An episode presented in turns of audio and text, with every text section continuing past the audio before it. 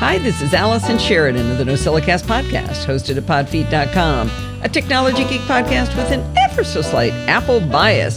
Today is Sunday, January 26, 2020, and this is show number 768. This week's show is going to be a blast. We've got an interview about an AI based baby monitor and one of my favorite interviews all about a smart connected lobster trap. No, really, it's really cool. And it solves an actual problem. It is one of my favorite interviews. Then I'll tell you about a wicked cool AI based transcription service that can do amazing things for free. We'll get back to interviews after that with a modular action camera that can also be a 360 camera. And we'll learn how you can take uh, you can make fancy cocktails at home with a fancy new device. Then we'll have 60 minutes of terror with another installment of security bits with Bart Busschots. But before we dig into the show, I want to give the live audience fair warning. There will not be a live show on Sunday, the 2nd of February. Super Bowl Sunday, and I've tried to do the show on Super Bowl Sunday, and I'm often quite lonely in the live show while everyone else gets to watch commercials and find out why Mr. Peanut was killed off. Also, all weekend, Steve and I will be doing various projects at Lindsay's house. I'm going to be figuring out why her Netgear Orbi mesh system isn't delivering enough of the Wi-Fi's, and Steve is going to be installing their new Ecobee smart thermostat and their Rachio smart sprinkler system. I'm also going to be patching a drywall hole in my future granddaughter's room. As you can see, there's no place to squeeze in a live show at all. The show will, of course, come out next week. Might be early or it might be on Monday. I haven't figured that out just yet. But I repeat, no live show. You can still go into the live show chat room at podfeet.com slash chat and talk about the fate of Mr. Peanut, though, if you like.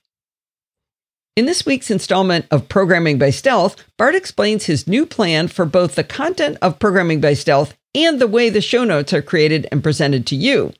Bart has noticed that because we put a challenge solution and new content into the same show, the solution kind of gets shortchanged. And that's really a shame because there's so much he can teach by explaining the whys behind the decision of his solutions to the challenges he gives us. The new plan is to have the challenge solutions be standalone shows, and then the new content will be standalone shows as well. We'll be having more time to do our challenges with this new plan. I'm excited because I've enjoyed the extra time we've had with our currency converter challenge, allowing us to enhance our solutions and be, you know, more creative. I've been having a blast with it. So this week's installment is a review of why he made certain decisions on how to solve the last programming by stealth challenge, which was to add the ability for the user of our currency exchange web app to enter a, val- a value to be converted to the different currencies. Bart is also completely re architecting all of his web presence stuff, including his Programming by Stealth show notes. His new online presence will be at his site, bartificer.net, and PBS itself will be at pbs.bartificer.net. And uh, that link is actually to a GitHub page. Now, I know that sounds crazy, and Bart's going to tell us more about it, but this is going to allow him to be much more creative and spend less time faffing about as a system admin. This is very much a work in progress, and we expect a few learning opportunities along the way. With all that said, you can find the show notes to this week's installment of Programming by Stealth at pbs.bartificer.net. All right, let's get started with our first interview from CES.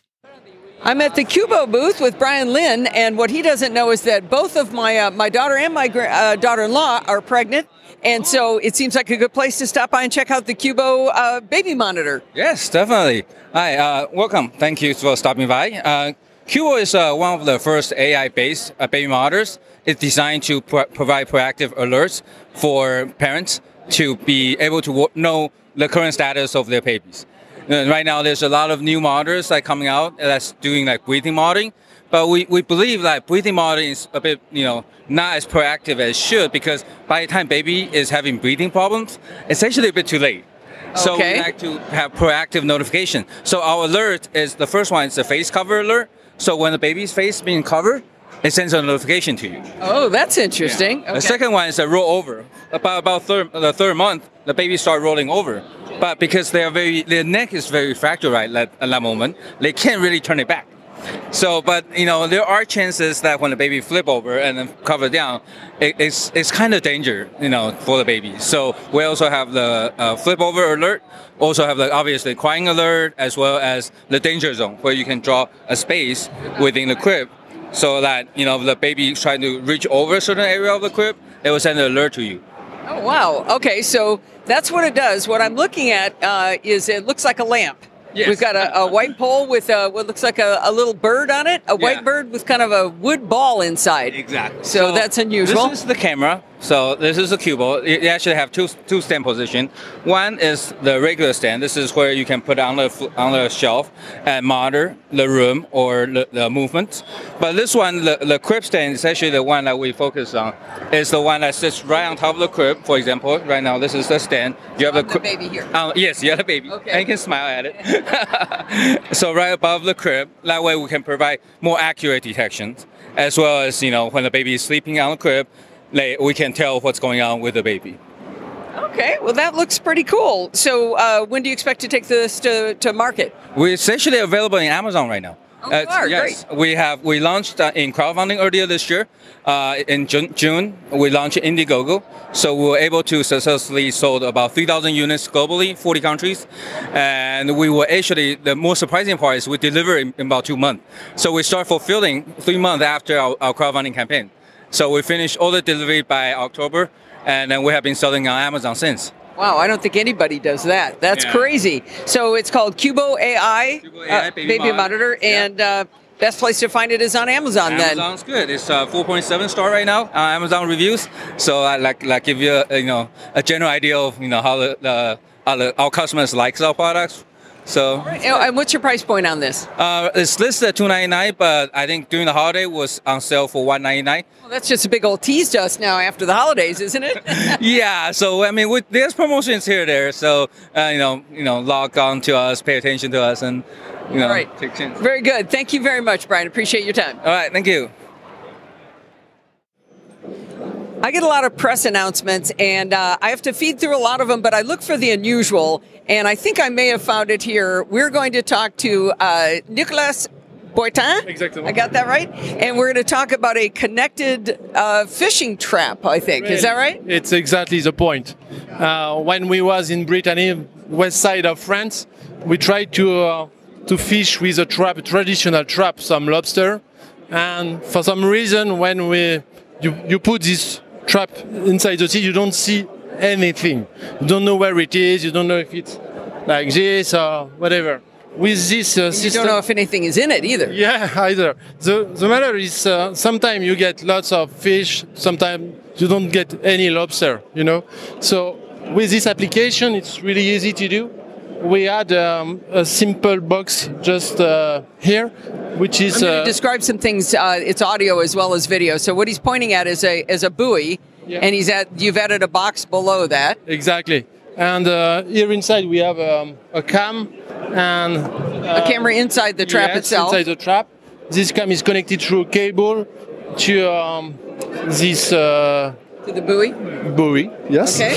And the buoy is connected to our main data center uh, because we have a service provider Oh, okay. uh, which is delivering internet access and so on in west side of France. And uh, we connected this um, buoy uh, to our server, and uh, with intelligence artificial, uh, we received a push on our cell phone. Like uh, here, as you can see, we can see inside it that you receive, um, uh, for example, a lobster. So we're looking right now at the TV. It's got a. Uh, we're watching the inside of a of a trap, Yeah. So and there's an check. octopus in there, and uh, maybe a sponge or something, and every once in a while, maybe a lobster, right? Uh, really, exactly the point. And so you get a push notification yeah, on you your get- phone. And, uh, the, the phone is uh, saying if it's a lobster or a fish. Oh, okay. That's why you said that artificial intelligence is telling you whether you've actually got lobster. You don't want to pull it up if you don't have lobster yet. When you are in your house and say, uh, look at your cell phone, say, hey, I got to go to, to, to put my trap because there are some lobster inside it. You know? Why go out and check and check and check and Yeah, check so if you can be very, told? Uh, well food for the environment, you know, because you don't uh, uh, use gas oil to with your boat to say to have nothing. So oh yeah, yeah, for- yeah, for right. and wasting uh, time, right? yeah, this is the point, as you can see here. So the name of the product is IO Trapster IO Trapster, and the company is is GSC. GSC. And where would people find uh, be able to find this online? Uh, GSC.com and IOTrapster.com. Very you can good. That launch the application on the store. Now, when do you expect to have this available? Uh, let's say we have the pre-order for the um, meeting of the CES right now. So we have 100 pre-built systems that we can sell with a special discount price to receive a notification from our customer to let them know uh, if it's uh, good enough or if we have to. So you're kind of in trial runs at this point. So now you mentioned that your network is available in France. Yes, Any, exactly. any other countries? And yes, it's worldwide based. oh, it is worldwide now. Okay. We have a SIM server inside it, and we can connect it all over the world. Wow, that is fantastic. This is really cool. So this again was the IO Trapster Yeah. from GSC.com. JC.com. Thank you very much. Thank you. Okay, was I right? Is that hilariously cool? I mean, it it sounds really dopey that they're going to put smarts and and uh, AI in a lobster trap, but you can see that it solves a real problem. I love that. You have probably figured out that I create my content as a podcast and also as a series of blog posts. I've found over the nearly 15 years of podcasting that I don't speak well at all as a solo speaker without a script. While I can sound articulate when speaking on mic to another person, when I'm alone, my speech is filled with ums and ahs and I sound really dopey. I even tried just writing bullet points to remind me of what I wanted to say, but I found that I was writing full sentences and then editing them down to bullet points. I realize that those are the there are those who would rather read than listen, so why not just give them the full text? Why go to all the work of converting sentences to bullet points if I could give people the full text? But this process certainly is not for everyone. In fact, I don't know anybody who does it this way. Over the years, though, I've gotten lots of positive feedback for providing the script of my shows. I've heard from people with severely limited bandwidth who can't listen to the audio to a guy who is deafblind and reads the show on his braille display. So, what if you've got the audio content and you want a transcript of what was said? Even if you're not a podcaster, what if you have meetings where you'd like the full text for later reference? Transcription services are enormously expensive and take a lot of time because it's a really annoying thing to do by hand. For years, people have been trying to create automated ways to do transcription, and I think Otter.ai might finally deliver on that dream. Remember the review Andy Dolph did about QLab for timing audio and video? He was a guy that was talking about music timing to go with a Christmas train. When he sent that in, he only sent in the audio. I wrote back and I asked him whether he had a script for it so I could make a blog post, and he said that he hadn't written one, but that he'd get me one. A few minutes later, he sent me a nearly perfect transcription of his recording. Andy explained that the tool he used was a speech to text app from otter.ai. Now, before I tell you a single thing about this tool, hold on to your hats for the price. Otter.ai is free for 600 minutes of transcription per month. That is crazy pants. The premium plan is only $100 a year for 6,000 minutes per month, and premium users get even more options than free users, and I'll be highlighting a few as we get into it. Now that you know that Otter.ai is inexpensive, you're probably thinking, well, it's probably not very good. This is where you'd be wrong. I made a short recording recently for the Mac Geek Gab asking Dave and John a question, so I had this little tiny audio file. I used that recording as a test of Otter.ai. I dropped the M4A file into the web app at Otter.ai. It immediately started processing the file, and a few minutes later, I was notified that the transcript was complete. The resultant text was 239 words, and other than where I stumbled over a word and a couple of very technical words that it didn't get right, it only made three mistakes. That is a 98.7% accuracy, accuracy rate. What's your accuracy rate when typing? Mine is not 98.7, I can tell you that. Now, I know if you're just rambling into a microphone, you wouldn't be as articulate as the practice monologue that I had submitted to Dave and John, but still, that's pretty amazing. I made a video for the show notes, which would make no sense to play for the audio podcast, where you can see Otter.ai reading back the transcript while you listen to me talk. You can see why it made a few mistakes here and there, like writing P space list when I said P lists. In the view I show you in the video, you can listen and edit at the same time. They say that if you do edit your text, that helps the engine to learn, which is very cool. You can slow down the speech and speed it up with, with keystrokes, which is really useful too for doing the editing. I started thinking about how expensive it is for Don McAllister to have closed captions for the hearing impaired on his video tutorials and screencasts online. And I wondered whether this might work for his production workflow. There's not just the cost, but the turnaround speed also affects the price he pays for human transcription. If you can wait a week, it's less expensive than if you want it in 24 hours.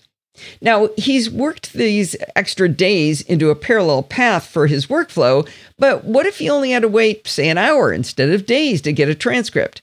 If this works, it could be a boon for making YouTube content accessible as well. For closed captions, what you need is called an SRT file, which stands for Subrip Subtitle File. An SRT file is not just text, it's text with timestamps, so you can just drop it into the video file and it syncs right up. Otter.ai calls your recording transcripts conversations. If you select a conversation, you have options to export. Free users can export to the clipboard or to a plain text file, but that's it. The premium users, again, remember it's only 100 bucks a year. They not only get 6,000 minutes per month, they also get extended export options including DocX, PDF, and the SRT file you need for video subtitles. I guarantee you that would be well worth the price for Don if the quality's good enough. I tested Otter.ai on one of my Screencast Online video tutorials by exporting the audio out of ScreenFlow. I was too lazy to listen to all 8,734 words that Otter.ai transcribed for me to check for mistakes, but I did count for the first 900 words. In 900 words, it made six legitimate mistakes, or 99.3% accuracy. And I do have to point out, every single one of those mistakes was when I didn't clearly say the word. Like, uh, for example, I said max at one point and it wrote MAX. Well, in context, maybe it should have figured that out, but you know, still, that's pretty good. I know uh, what I said from content uh, context, but I could see a human transcribing it exactly as Otter.ai did. Now, I'm not counting words it couldn't possibly know or capitalization it wouldn't know about in my 99.3% accuracy rating. I also found that punctuation accuracy varied depending on the style of speech that I gave it. Now, I'm a complete novice at doing subtitles, but I really wanted to see if this could work for video subtitles, especially if I could help Bossman Don. You can pay month to month with Otter.ai, which is great if you only occasionally need the advanced capabilities. So I ponied up 10 bucks to do an experiment. I exported my shiny new transcript from Otter.ai to an SRT file on my disk using all of the default options. I poked around in the menus of ScreenFlow for how to import a caption file and how to get it to show up on screen. When I imported the SRT file, again with 8,734 words, it put all of it into the first 23 seconds. I was baffled on why it didn't import the entire 47 minutes of text. I did a ton of searching online and both the ScreenFlow web pages and on Otter.ai site, but I couldn't find any clues to why it did this. I went back to the export options for SRT files and I found things about adding line breaks automatically, max number of lines, and a few other things, and I fiddled with those dials, but it didn't solve the problem. I looked at the imported text inside the caption field in ScreenFlow and I discovered that there was a lot more than 23 seconds worth of transcript packed into that caption for 23 seconds. I found the end of the text had packed into 23 seconds and it looked back, and then I looked back at the transcript in Otter.ai. That giant segment of text stopped at the exact same point in the transcript where Otter.ai had made a paragraph break. Ah, now I'm on to something. I must have to get rid of the paragraph breaks over in the transcript. Well, after I did that, instead of just having it right up to that paragraph, now the entire 47 minutes worth of transcript was crammed into that 23 second video segment. I shot off a note to Otter.ai uh, tech support confessing that I was a noob about doing uh, transcripts and trying to import SRT files, and I went to bed. Their help system said to accept, ex- expect, I should say, to expect help in a day or two. In the morning, with a fresh brain, I looked at ScreenFlow again and I immediately figured out what was wrong. There was nothing wrong with Otter.ai. When creating a video in ScreenFlow, you do a lot of editing, so the video and audio tracks get all chopped up into short segments. 23 seconds of, was the length of the first audio segment in my file. Clearly, importing captions put them all into the first audio segment it finds.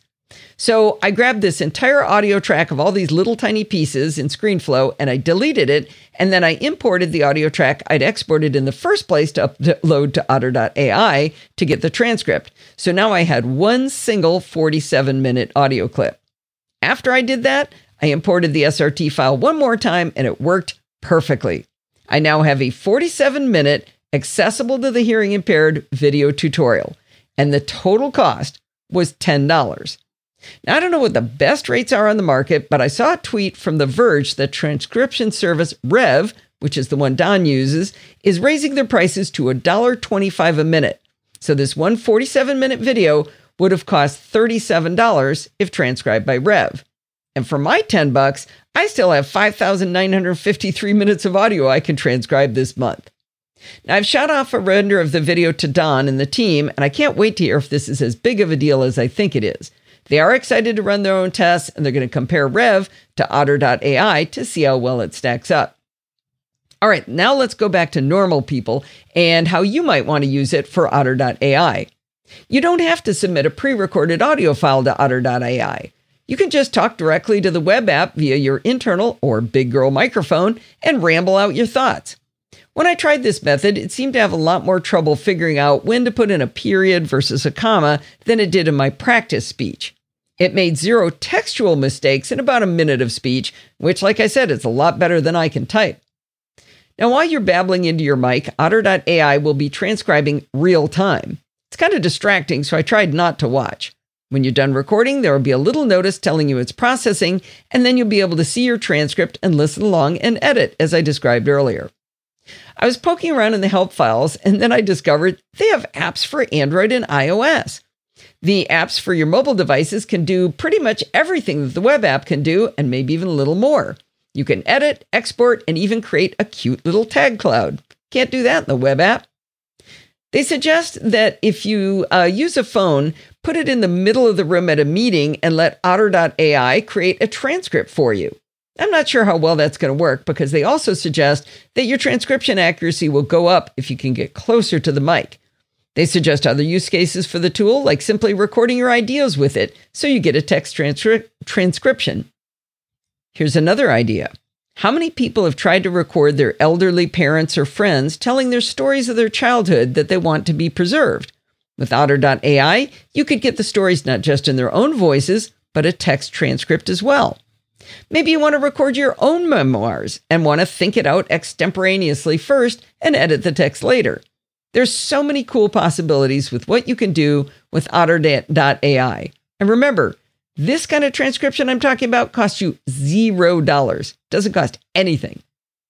You can share your conversations with other Otter.ai users. Pat Dengler and I tested sharing conversations with each other, and they simply showed up in a folder called Shared with Me. Surprisingly, I was able to edit her transcription and she could edit mine. I could also just add little comments to the text, which seemed to be a little bit more polite. Once you've added someone to a shared project, you can ch- change their privileges from edit to comment to simply view.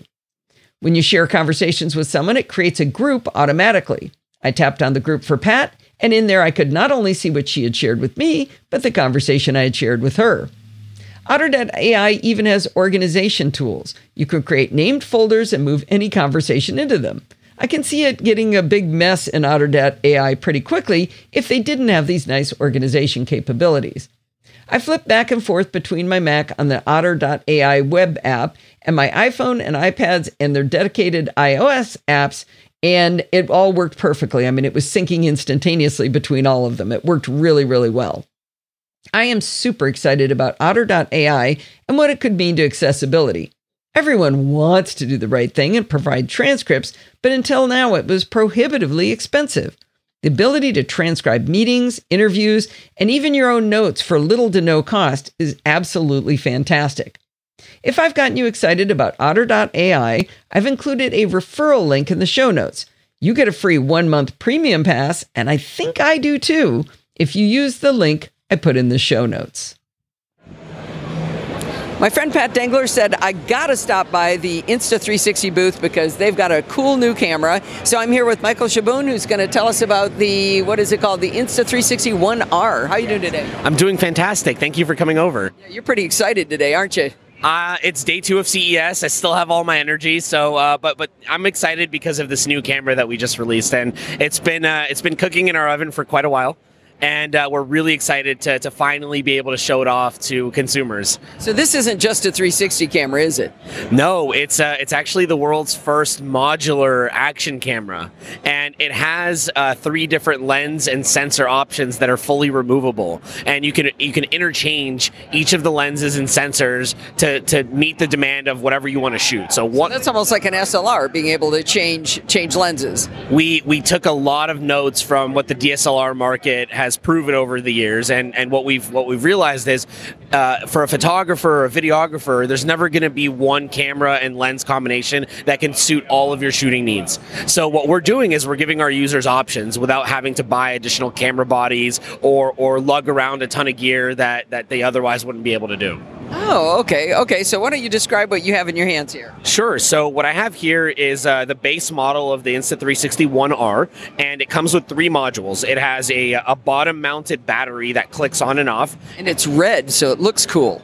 It is red. Yeah, it's our it's our first red trimmed camera, um, and and then the other two modules basically separate. You just pull them apart, and we have the control module that has a built-in touchscreen, so you can select all of your settings directly on the camera without having to use the app if you don't want to. And then the other piece is the lens and sensor module. So for the 360 version, it, uh, it shoots up to 5.7K uh, resolution, uh, similar to our One X camera. But with this, it's been fully upgraded in terms of the uh, the the algorithm that goes into the uh, the computations of the of the image quality. So sewing the stitch, stitching the two halves together. Well, essentially, the stitching is. I mean, that's our bread and butter. We're fantastic at our stitching, and that's what make elevates our brand above the other 360 cameras. But with this, you're able to record H.265, and you're going to be able to output ProRes from this camera as well. So what? It it blurs the lines between between consumer ease of use and prosumer and professional power that, that folks need to actually monetize off of it.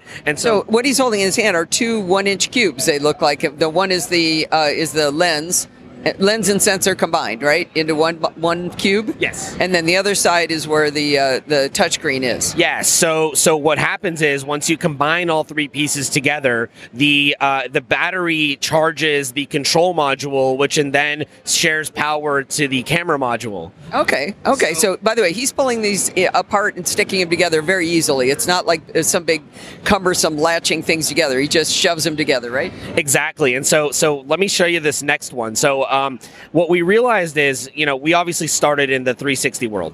Um, yeah, right after I said it was easy. there you go. You had it backwards. Day two, right? So, well, well, it doesn't matter, right? So, so here's one cool thing: you can create a traditional action camera with the screen facing behind you, or you can take this lens and you can flip it the other way, and you can have a vlogging camera. Oh, oh, wow, that is really cool. So now the lens you just attached, that's no longer. Now we are talking 360, right? You've added a different module. This is a fixed angle 4K 60 lens lens that is an equivalent of about a 16 and a half millimeter. So it's a it's a wide lens that you can interchange on and off. And what we realized was 360 shooting is great, but there's not always going to be a need to shoot everything in 360. So for those moments where where you you don't want 360, you can pop on this lens and shoot standard 4K 60 content, or you can go 4K 30, 24 frames. You can you can yeah. You explain like if you're if you're skiing, you don't need to see the back of your shirt while you're uh, recording the, the skiing. So why have 360? Exactly, exactly. And then the uh, the kind of hero piece and all of this, the thing that we're the most excited about is the third module. And want me to hold some lenses here? Oh, I got it. It's got. I've been doing this all day. So with the third module, uh, this is a uh, the first collaboration we've had with Leica. Leica co-engineered this lens, and and the really unique thing about this is it's the world's first one-inch sensor for an action camera. One-inch sensor. That's a lot of light. So, and this is tiny. I mean, you can you can. I'll put this the pieces together, and you can feel it. It weighs about 150 grams total, and. Uh, and that's and that will shoot up to 5.3k resolution fixed angle from that lens. Wow. So what is, what is the angle on that? So this uh, the, this one is about a 14 and a half millimeter equivalent. So it's also really wide. Oh, wow. Wow. That is, and it's cool looking too. These three modules together, you're right. This doesn't weigh hardly anything, and that's a small package. That makes my uh, Micro Four Thirds camera look massive. and and what's what, what's really cool about this camera is. Um, the ecosystem that we're building around it. So if you can see here on the camera, there's a screw on and off lens protector. So the first thing that always gets damaged with action cameras and 360 are the lenses. Oh yeah, yep, yep. We had to get a new one because it had a, it had a scratch on it. Exactly, and having these uh, ridges on here allows us in the future to create uh, filter options and attachable lenses and and more pieces that will customize your, your camera set. And and the other thing about the engineering of this camera is that uh, we realized um, if we create a modular setup folks at home will actually be more cost effective because they don't need to upgrade their camera body every year when a new one comes out. And we can put out additional modules much faster than producing a completely new camera. Oh yeah, yeah, yeah. And then you get, you'd have to think up a new camera model number, and it'd be hard and confusing. yeah right. We're, we're just you know we're saving our marketing team time essentially.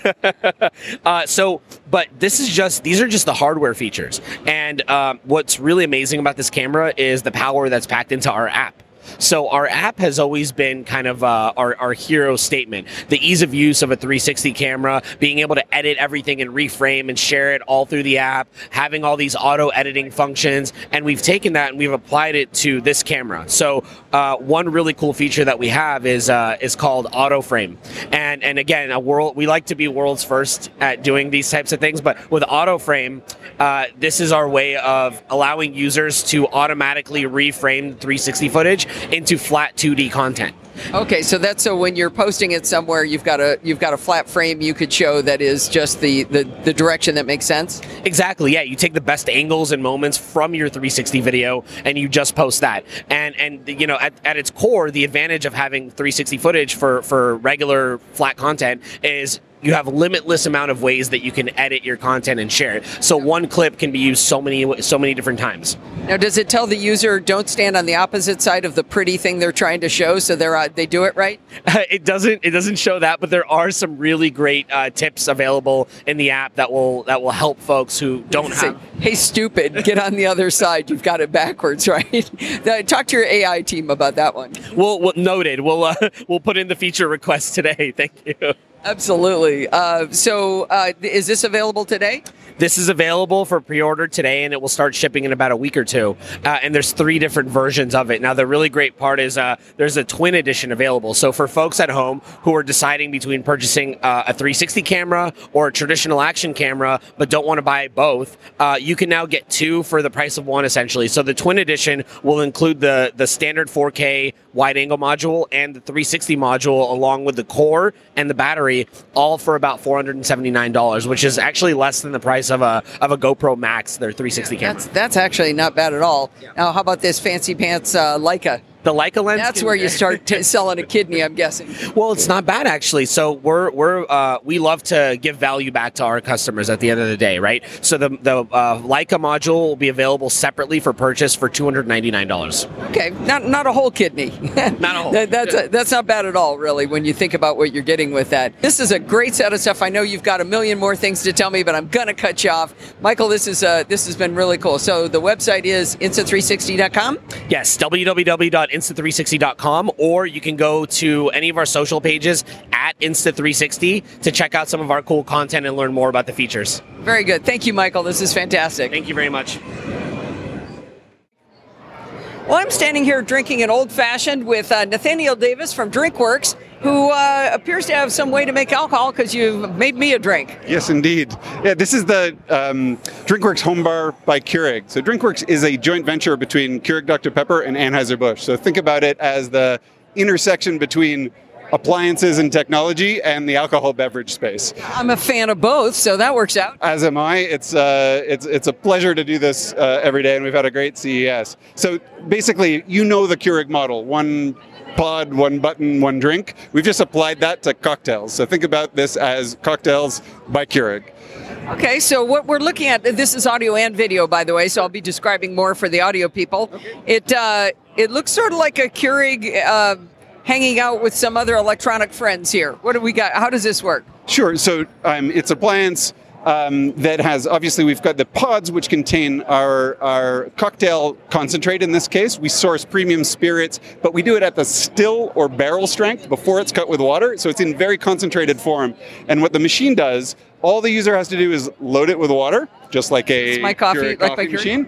It pulls it inside and chills it down in an internal water tank, and then circulates nearly at freezing, and then holds it there ready to make many, many cocktails when you come home from work, or if you have a dinner party or whatever. For breakfast, you know, depending on how you roll. It's got exactly, exactly. I'm not judging. Um, it's got a small CO2 uh, tank for carbonated beverages as well. Oh wow. So okay. here's the thing. On the back of each pod is a barcode which says to the machine, I am a Moscow Mule in this case, and this is my recipe of how to make me. Okay? And this is real vodka, real lime juice, and real ginger beer inside, but concentrated at the still level. You said. Exactly right. So it's so it's pulled out. It's super test uh, high proof uh, vodka, uh, which we make ourselves. We're a distillery, a winery, and a brewery, and we manage manage all three. We do the development uh, in house.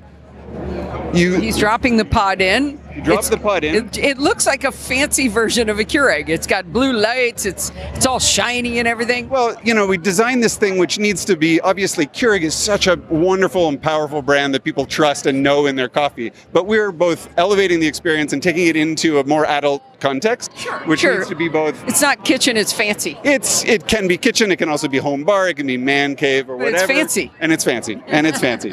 So when you close when you close it, it'll recognize It just said authentic, authenticated pod. so it actually sees our quality trust mark, knows that we made it, and it unlocks the system. It says whether or not it needs ice, what size of glass to use, little nudge on things. medium like glass. Oh, I wish that your your coffee maker told me what size cup.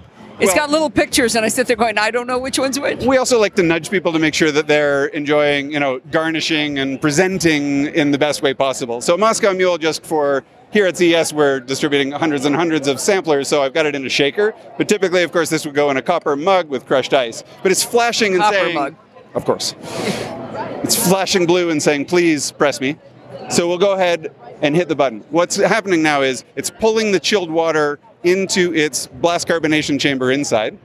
We'll actually hear it. It's quite noisy here, and you won't quite hear it uh, hitting it with high pressure CO2 to carbonate I'll the water. The microphone. There it goes, and it's about to. The, the, the idea is to give you a bar quality drink. So as you would get, Ooh, that's satisfying. That's right. The, the satisfying whoosh So now of it's pouring the drink. and now it cracks the pod. like a Long Island iced tea. It's a nice. Got to get all the audio in here. Of course.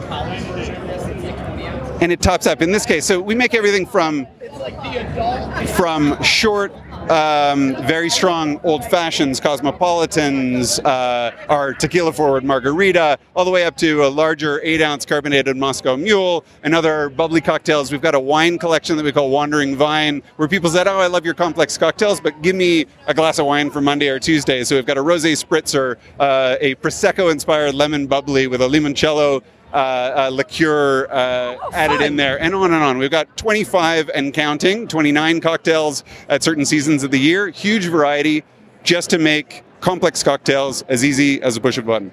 So I'm noticing. So this is a, uh, a long cylindrical tube, and it says it's got four liquid pods. So that makes me four drinks out of each of these. That's right. And you can keep these for a while. Yeah, these are the, the they're good for between nine and, and 12 months, but they shouldn't last that long in anybody's uh, kitchen normally. But really, what people are saying is it's the freshness of preparing it on demand and seeing it being made right in front of your eyes that really gives you the impact of uh, uh, that people are looking for when they're hosting. This really does look interesting. So, uh, DrinkWorks by Keurig. Uh, what's the when is this going to be available? It's available now, depending on where you are. So, and we're rolling out and expanding. So, we're in Missouri, Florida, California, New York, Pennsylvania, Illinois. Uh, Europe, New Zealand. No, not yet. Australia? So we're we're, we're India? sticking with the U.S. right now with our uh, Vermont manufacturing base for the for the distillery, and we're continuing to roll out. So if you go to drinkworks.com, we're constantly updating. You give your uh, email address, and we'll keep you apprised if you're outside of that footprint. Otherwise, you can buy online, including the alcoholic pods, which we can ship to your home, Oh, you can. or you can find them at Walmart.com, BestBuy.com, or in stores such as Total Wine, ABC, uh, Oh, wow. uh, BJ's, Binny's, so on and so forth. So we're in large alcohol uh, uh, retailers, premium retailers that can also service the system, and we're in big box retailers that are just doing the appliance, and we're online for all of those things. Wow, that's great. And what's your price point on the DrinkWorks by Keurig? Um, 299 MSRP right now. Really? Yeah. Wow, I thought it was going to be a lot more than that. And uh, how about these pods?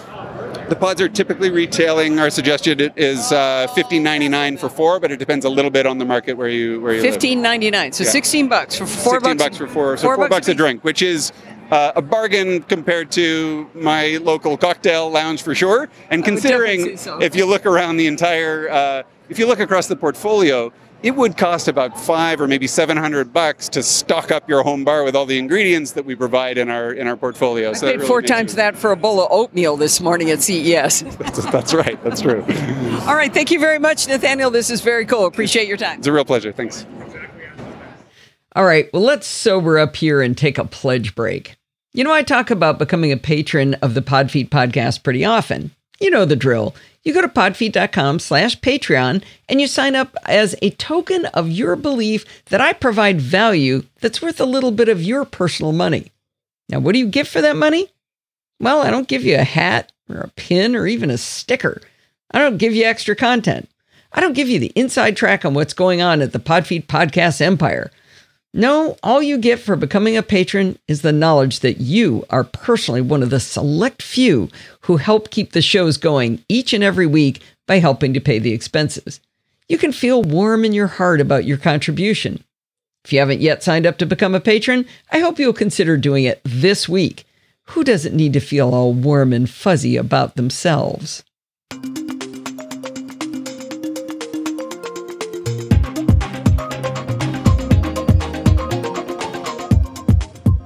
Well, it's that time of the week again. It's time with four security bits with Bart Busschots. And uh, how's that plan to make the show short going, Bart?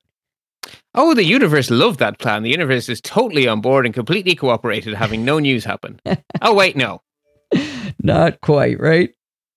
I, I, I threw out, so I was so harsh in editing down my show notes, but there's just so much going on. It, it- yeah, sorry. Not your fault. Well, let's stick in then. Yeah, so this is take two at, at our new format. So uh, let's start with some feedback and follow ups, and only follow ups this time. So these are news stories that we've talked about in the past that have had something develop on them. So we've talked a few times now about FIDO 2 and specifically iOS 13's support for FIDO 2. And we said that it is now possible at a low level API for apps to use the iPhone as a hardware token. So to use the iPhone as a YubiKey. And that is now something that uh, Google are allowing. So you can have your iPhone be a hardware security token for your Google account. So, how does that exactly work? You've got, I mean, I've got two factor authentication on my Google account. I would do something with the phone instead of entering the Register the code? phone as you would register the phone as being your two-factor token, and then you would have to you would then have to confirm on the phone that you're accepting the login. I think. Hmm. I haven't done it. Um, Sounds fun. basically at an OS level, you will be prompt you will be given an OS interaction to confirm that you are happy. Okay. Um, Leo, I, I'm trying to remember. Leo walked through it on air and it worked, and it, and he said they, they had good things to say about it um, on security now, but I don't remember the subtleties. Okay. Basically, they set it up live on air and they tested it live on air, and it worked. So that was good.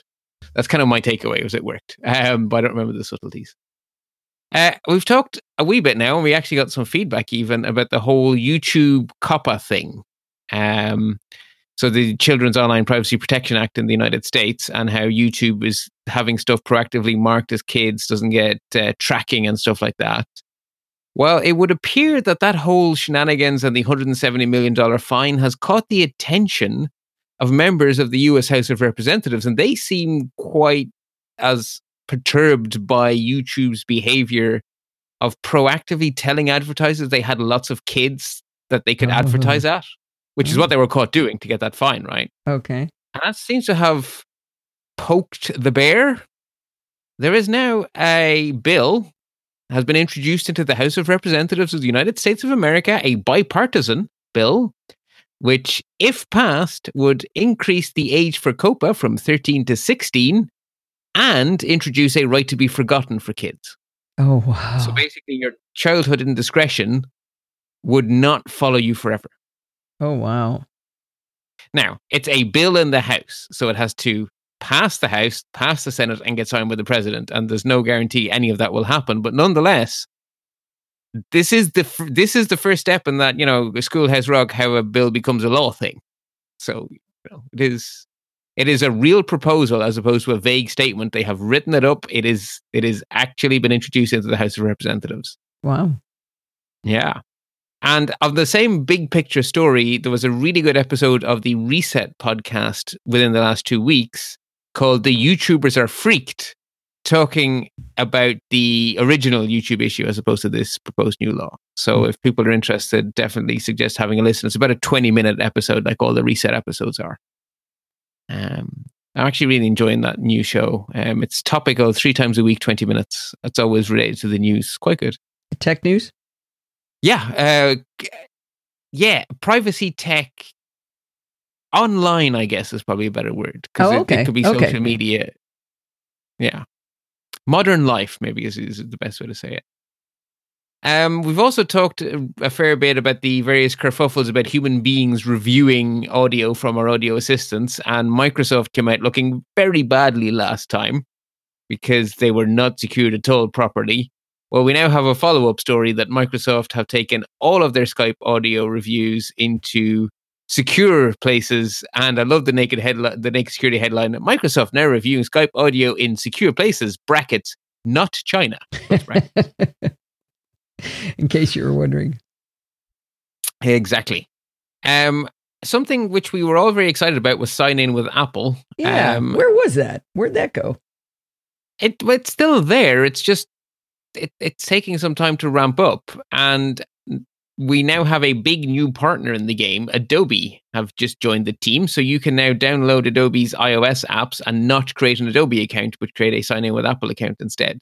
Hmm. And use that to say get those shiny, shiny fonts that you can now get via the Creative Cloud app. Interesting. So I haven't run into it yet on any app. Mhm.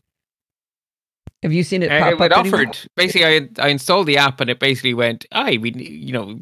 It basically gave me all the sign in buttons, right? Sign in with a sign in with Apple, sign in with Adobe account. There might have been a sign in with Facebook. I don't remember, uh, but it was just on the list of. So the first time I launched the app, it was on the list.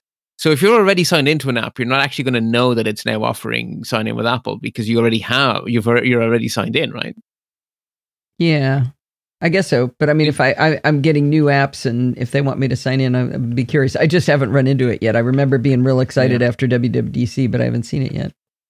I, I the more new apps you install, the more likely you are to run into it because it's only going to hit you on a new app. It's never going to hit you on something you're already signed into because you already have an identity. So they're not the app isn't going to offer you an identity because it knows you, it has your data. It's going to let you carry on where you left off, which is what you want.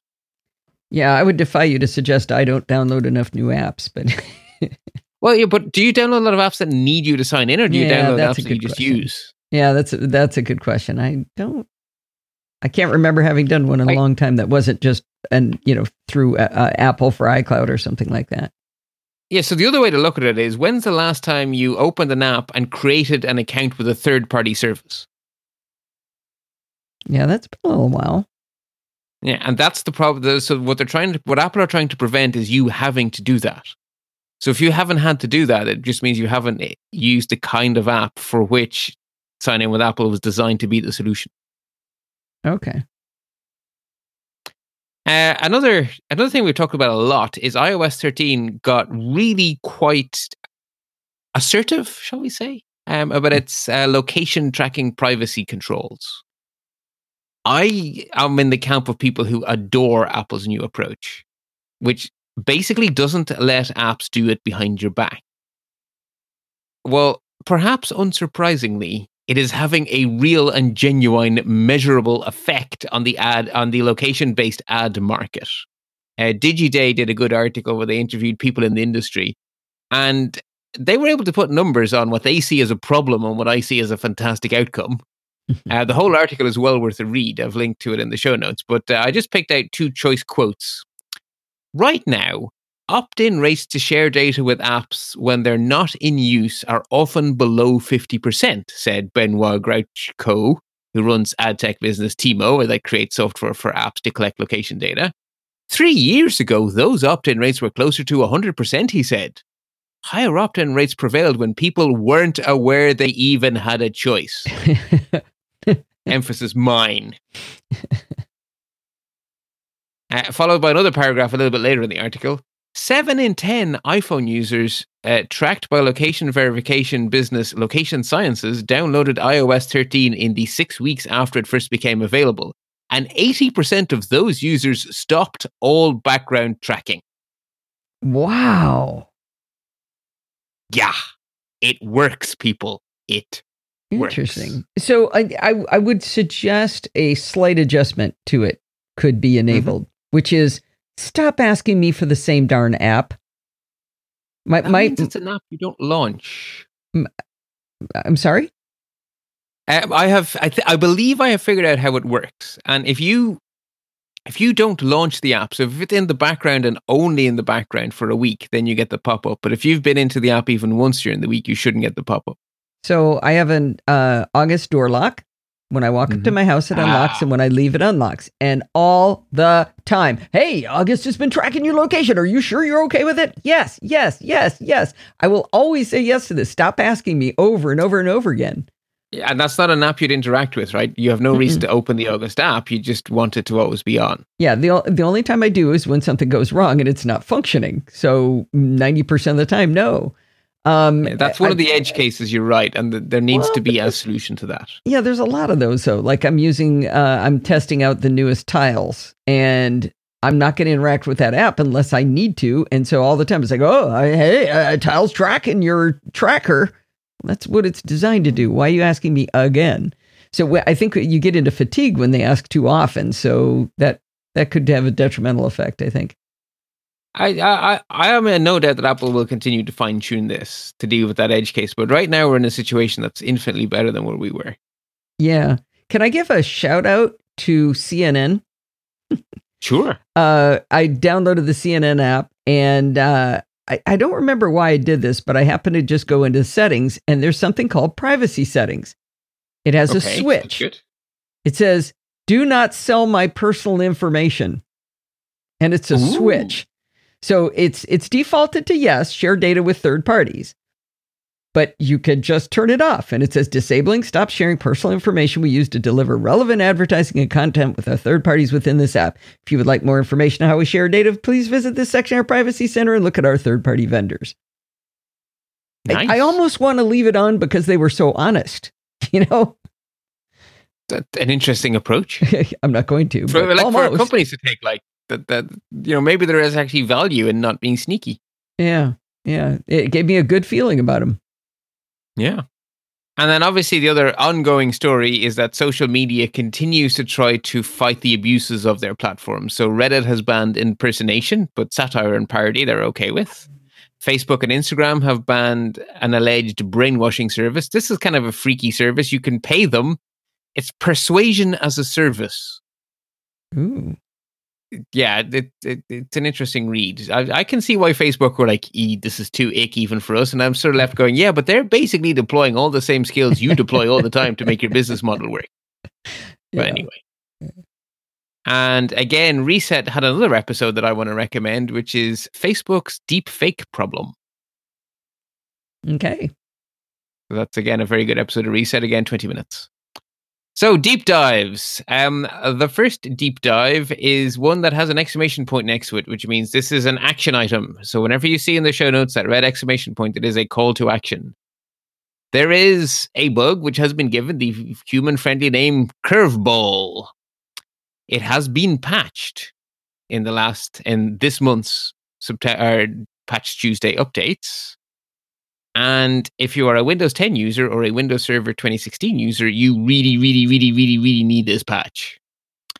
So there is a crypto library that powers pretty much all digital signatures anywhere in Windows. And it had a bug in it which allowed the one thing that a digital certificate should never be allowed to allow forging of digital certificates. That's like literally the very point. So this library underpins so much of Windows' crypto that basically it its effects were that everything from the padlock in Edge and uh, and IE could be spoofed. The digital signatures on, say, drivers or software or updates to apps, all of that could be spoofed, Yikes. which is catastrophic. The one small silver lining is that um, Microsoft pinned the certificates for Windows Update itself. So while you could spoof an update from Adobe to Flash or whatever, you couldn't spoof an update from Microsoft to Windows itself, which Oh, is good. a small mercy. But nonetheless, you could browse to any website and a man in the middle could put a padlock up and the browser would believe the padlock and they, it could be completely fake. They could intercept a software update from someone and inject any code they wanted and put it back out, or they could publish, you know, pirated software that appears to be fully digitally signed and unaltered, but actually be wedged full of malware. This is stupendously dangerous. So patch, patch, patch, patch, patch. Will do. As a proof of concept, by the way, someone uh, turned uh, did a fake GitHub, which the which IE showed as being valid, which just played uh, Rick Astley's "Would Never Give It Up," and they also did the NSA for good measure. So there you go. That'd be enough to get people to do it, right? Just be stuck with that. Yeah. So, second deep dive. The Apple V encryption round two that continues, right? The US government's fight, uh, US v Apple encryption, that is round two is very much still ongoing. Uh, maybe I should just read the headlines before I go into my little discussion. So, since last we spoke, two, a mere two weeks ago, just Depart- Justice Department announced their findings in the Florida based shooting. Apple blasts FBI claims it was unhelpful in Pensacola shooter investigation. President Donald Trump says Apple should step up to the plate and unlock criminals' phones. President Trump at Davos. Davos has keys to the criminal mind. Apple says no to unlocking shooter's iPhone. AG and Trump lash back. FBI doesn't need Apple to unlock Pensacola gunman's iPhone. Privacy advocates lend their weight to Apple's case against FBI.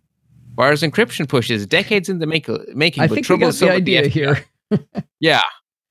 So okay, let's cut to the let's let's distill this to its essence, or let's what what I think is important. So, what we know is that actually the phones in question. So the attack on Apple has continued, but we now know from Apple that they literally gave gigabytes of information to the government. So the government would make a request for information, Apple would hand over everything they have, and Apple insisted they did so in a very timely fashion, often within hours and they say that in total they've handed over multiple gigabytes of data to the FBI. So, and we know this. Like Apple have never pretended that they do not hand over what they have to hand over. What they have said is that the only way to protect our devices, which are in the field exposed and at risk of being stolen from us, is with true encryption. So they protect those truly, and they physically do not have the keys. It's not that they are refusing to hand over something they have, it's that they are physically incapable of handing over something they don't have. Now, I don't know if the Attorney General and the President are just ignorant of reality or if they don't care and just want to use this as a Trojan horse. That is a judgment that each of us will have to make for ourselves. But that doesn't change the underlying fact. Apple, it's not that Apple are refusing to give something they have.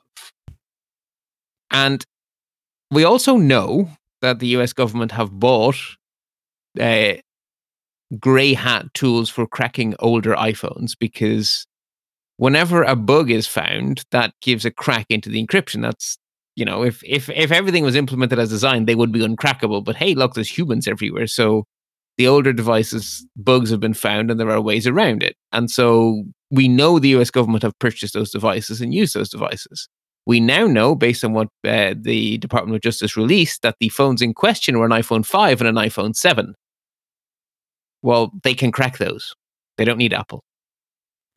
So this is blustering on the uh, Attorney General's This is pure part. bluster. Yeah. uh, there's another angle to this that I remember from the San Bernardino shooter when when this came up before and the FBI was going after Apple. Um, that the concept of building a back door, of course, comes out. right. I was going so- to get to that. But uh, well, I, st- I the the point I wanted to make about it was my understanding from back then was that there is actually a law in the United States that you cannot compel someone to create something a company can't be It- told you have to build this tool.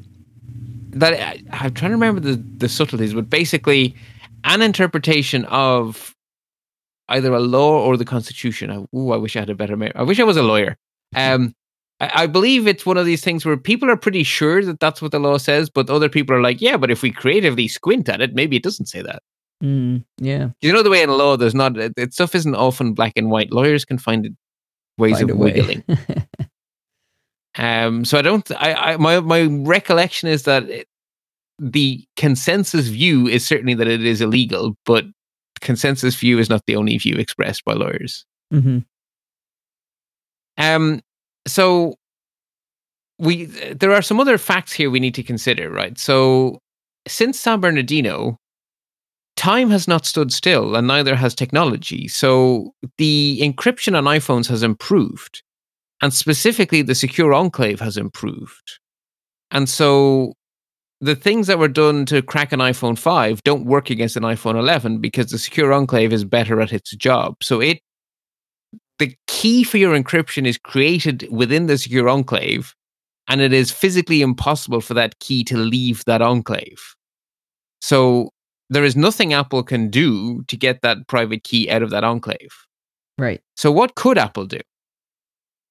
If if we set aside the fact that this is a dangerous thing to do, and if we set aside the fact that this is probably an illegal thing to compel Apple to do, and if we set aside the fact that best case scenario a law would have to pass Congress for this to even be possible, you it is physically possible for Apple to write a special version of iOS which doesn't magic the key out, but which doesn't auto wipe the device on 10 failed password attempts.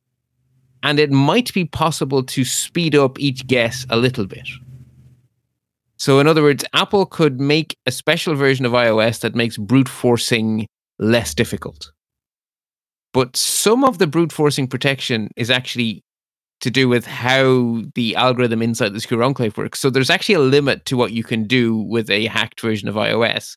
The hardware is still going to slow you down to some extent, but the hardware isn't what's slowing you down to having to wait an hour between guesses after 20 failed attempts. So you could pare it back that each guess remains a constant one second per guess forever. But at that stage, you're down to if someone chose a secure password, you're still down to tens of thousands of years. Huh. but if someone chose a four digit pin, then it's going to break in a few hours. Right. Right. So that is something that is that that is technically plausible to do. Uh, another thing that is technically possible to do would be to pass a law to outlaw true encryption. That would be a stupendous own goal because it would mean that it would be impossible for US government officials to carry on with safely performing their duties as US government officials, let alone people running industries and people running political campaigns and people running charities and people running you know other campaigning uh, organizations. I mean the the fallout of it being impossible for anyone on earth to be secure because you've outlawed security that boggles the mind. But really in terms of what is actually physically possible here on planet earth is you could somehow com- you could physically compel apple to make brute forcing less difficult or you could simply outlaw security. Let's hope but they even don't if you pick outlaw that. security, do you think the bad guys are going to forget the math that everyone on planet Earth knows? Right. so that is where reality stands, and then there's all of this bluster happening around it. And what's interesting to me is that in terms of people coming out on the Apple side of the issue, we have the editorial board of the Wall Street Journal. We have former NSA Director General Michael Hayden. I- mean, it, these these are not crack cranks, right? There there are extremely intelligent security experts who are horrified at the concept of it being illegal to be secure. it's hard for me to make intelligent responses without talking about my views of our political system right now and of our leadership. Well, how about I end with the silver lining? Okay. I'm just explaining my silence. Sure, sure. And I, I sort of assumed that y- if I said something you find stupid and utterly wrong, you would say so. Yeah. Um, I do not believe it is possible for any law that even says that the sky is blue to pass the US Congress. I am assigning no blame to that statement of fact. Therefore, I think that neither option one nor option two are plausible. Yeah, it certainly it certainly does not make sense. I mean, uh, the only thing that could happen that would help the situation would be to uh, immediately hack into the top level people's phones and to explain to them, okay, now can we go back to the way we were doing it before? That is certainly a way of dealing with these things, right? You know, it, it, that's that's a bit like the old technique of you know your kid keeps wanting to steal alcohol. Fine, give him a whiskey. yeah. See how that goes. Make him chug it. Uh, yeah. yeah. Well, maybe we just make a couple of special phones for a couple of those special people you quoted and give it to them and say, okay, why don't you test this for us for a little bit? I, yeah. Anyway, I, I there are lots of links in the show notes here. Um, I particularly want to recommend uh, macOS Ken did a superb, and I've actually linked to the time code within the relevant episode in the show notes. Ken's take is only a few minutes long because that's what Ken does, but he breaks it down extremely well, in my opinion. And Rene Ritchie deserves to be called out for an extremely well laid out description of the whole history of how we got to now and where we are now, and exactly what re- what's real and what isn't real. So I, I do want to call those two out in the recommended opinion pieces bit of the show notes. Okay. And for some reason, there's the word "another" as a as an empty Yes, I've been no just sitting there looking. There. I've been looking for it, trying to find it in the code to to take that out. Yes. Okay. Okay, so the, a very, very, very related story. That's our next deep dive. Did Apple abandon end-to-end encryption of iCloud backups because the FBI asked them to? I love this one. So, Reuters published a report quoting sources within Apple and the intelligence agencies stating that Apple abandoned plans for full end to end encryption of iCloud backups. And that now, this is very important. The Reuters piece used the word may have done so at the request of the FBI. Now, when that Reuters report was reported on by many other outlets, the word may became did. So immediately that's a game of Chinese whispers going on here or a game of telephone. I don't, I'm not sure which. Well, it's way more fun if you could say that they did than may. Right. Right. And the original report also points out that there is another extremely important rationale for not providing true end to end encryption on backups. If you do, the backup becomes useless if the user forgets their password, which means it's not actually a very good backup if you can't actually restore from it. So there is some prior here. Briefly, when Apple was still doing their first attempt at two factor style authentication, they called it two step authentication. There was an option when you were setting up iCloud to have the only copy of the key rest with you and for Apple not to be able to help you back in if you lost that key. And they made oh, yeah, you print I, I it out. That. I remember that. And they said, you know, print this out, put it in your safe deposit box. Don't lose yeah. this. If you lose it, you can never, ever, ever get it into your account. Yes. And that was an optional, an Apple experiment with it. And that was true end to end encryption. So what makes it end to end is that the only person with the key are the ends, which is you in the case of a backup. There's only one end, it's you. Mm-hmm. It's you to you. And the end result of that was many calls from very angry people into AppleCare going, But I have a backup. What do you mean I can't get stuff from my backup? But I backed it up. Uh, but my wedding, but my, my baby photos. But it caused horrific pain to customers who didn't really believe the warning, I guess. Or understand it or or understand it. And Apple doesn't like it when their support doesn't make people happy. And when Apple went to two factor authentication, they backed away from that. And that's years ago. That's a long time before we got to now. That's a long time before this encryption shenanigans all blew up in their face. So that would so Apple already this didn't ju- something didn't just happen because of the FBI right now. Correct. Most decisions in the real world are not single variant. So the fact that there are multiple reasons for Apple not to do it doesn't mean that the FBI asking them wasn't also something they factored into their decision. But it's by no means as simple as some news outlets are reporting it that Apple went, oh yeah, dear FBI, we're thinking about doing this. The FBI went, oh, I wouldn't do that. And they went, all right then. I can tell you for sure that's not how it went down. like, it's way more, there's way more to it than that. Right. So I want to uh, highlight some very important subtleties that are getting lost. Your iCloud backups are encrypted. They right. They're End not end. to end encrypted, but they are encrypted. Why do you No, that's say very they're not end to end? It's just that two people hold the keys. Correct. So they are encrypted But why is that And not called end to end? because end to end means that only the endpoints can decrypt. So the endpoint of your backup is you. If anyone but you can also decrypt, it's not end to end. There's a third party who's also in the mix, or in this case, a second party, because a backup is weird. So normally end to end is like I am talking to you. And if I can encrypt and decrypt and you can encrypt and decrypt, but no one in between can, then it's end to end.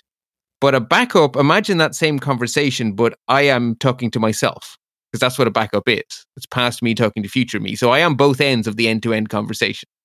So if the only person who can get the decryption is me who made the backup, then it's end to end encryption of a backup. If anyone else can get it, it's not end to end. I guess it seems to me that one of the ends, if you will, Mhm. is the place you put the backup. If you interpret it that way, then you can say that it is end to end encrypted because it is definitely encrypted. There is no one between you and Apple who can who can read it. But I think the way the industry would talk about backup encryption is that it's from what you back up to the restoration of your backup are the two ends. So, So I, th- the- I thought part of it was uh, whether it was encrypted at rest. And when it's not encrypted at rest, that's when it's not end to end encrypted. No, no, no, no, definitely not. Uh, in fact, end to end encryption involves an awful lot of encryption at rest, and not end to end encryption also no, no, involves. But that's what I'm saying. Oh, sorry, I might have cut you No, off but they both involve. They're both encrypted at rest. Uh, your iCloud is encrypted at rest. Your iCloud is encrypted in transit. Your backups are encrypted at all points. Right. That's But why I thought that it. was the definition of end to end, was No, that it's it's, encrypted at rest. No, no, that has nothing to do with whether it's end to end. Um, encrypted at rest is a separate question, and your Okay. iCloud is encrypted at rest, and your Yes. iCloud is encrypted in transit. Right. Right. It's just that two people have the keys, which is why it's not end to end. okay. Now, there's really good reasons for Apple to have the key because that means that if you lose all of your devices and forget your password, you can then go through Apple's process for proving you are who you say you are, which could be quite involved and could take a week or two and could involve you, you know, sending scans of your passport and stuff. But even if they make you jump through many, many, many hoops and it's a lot of effort on your part, it's still possible to get your stuff back Yeah. If it's truly end to end encrypted, it is impossible. Now, there is a side effect to that. Apple are very clear about the fact that they obey the law. They say that at every, they say that on their privacy page. They say that in all of their policies. They say that they, they never pretend that they will not follow the law, which is why they're not all in prison. right. And so if Apple have the keys and Apple receive a valid legal subpoena, they will act on that subpoena, use their key, and hand over the data. So that is the side effect, right? Swings and roundabouts. Yep. Now, another really important point is that all iCloud data is not the same. Apple have already, in fact, since they started both of these services, Apple do have a subset of iCloud that is genuinely end-to-end encrypted. All of your i all of your health data in your iCloud backups is truly end-to-end encrypted. If Apple restore your iCloud for you, you will lose your health data. You will get back your photos, your email, your contacts, your calendars. You will not get back your health data because that is actually end to end encrypted. Same is true of your iCloud keychain. If you lose your iCloud keychain, you have lost your iCloud keychain. Apple do not have the keys to your iCloud keychain. That that's uh that's interesting. That's maybe another reason to like having a third party password manager is uh, for example, Steve has the key to get into mine and I have the key to get into his. You can't do that Yeah. with iCloud keychain. Yes, exactly. And that's one of those things where Apple give you a basic feature and third parties give you a way more advanced feature. Right. So, Right. you know, everyone was like, oh my God, you know, uh, 1Password has been Sherlocked. And it's like, no. There's now a solution for people who don't need the power of 1Password, but 1Password continues to do far more than Apple do. Right. And the It- same is true of LastPass. Yeah, uh, definitely LastPass as well. But yeah, it just didn't occur to me that if you lost your, uh, well, how would you lose your encryption key for?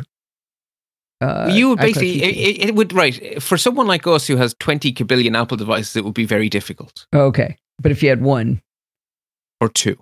So if you got very unlucky and you were you were traveling for work and you had your iPad and your iPhone and you got mugged and you lost both, and you'd been heavily using Face ID and stuff, and you hadn't actually typed your iCloud password in ages, yeah, okay, it can happen, and the, the- particularly to people who are less technologically deep than we are, because they will have fewer devices and they'll be doing fewer powerful things, and they're more likely to have entered that password once and never think of it again. right, okay, okay, gotcha.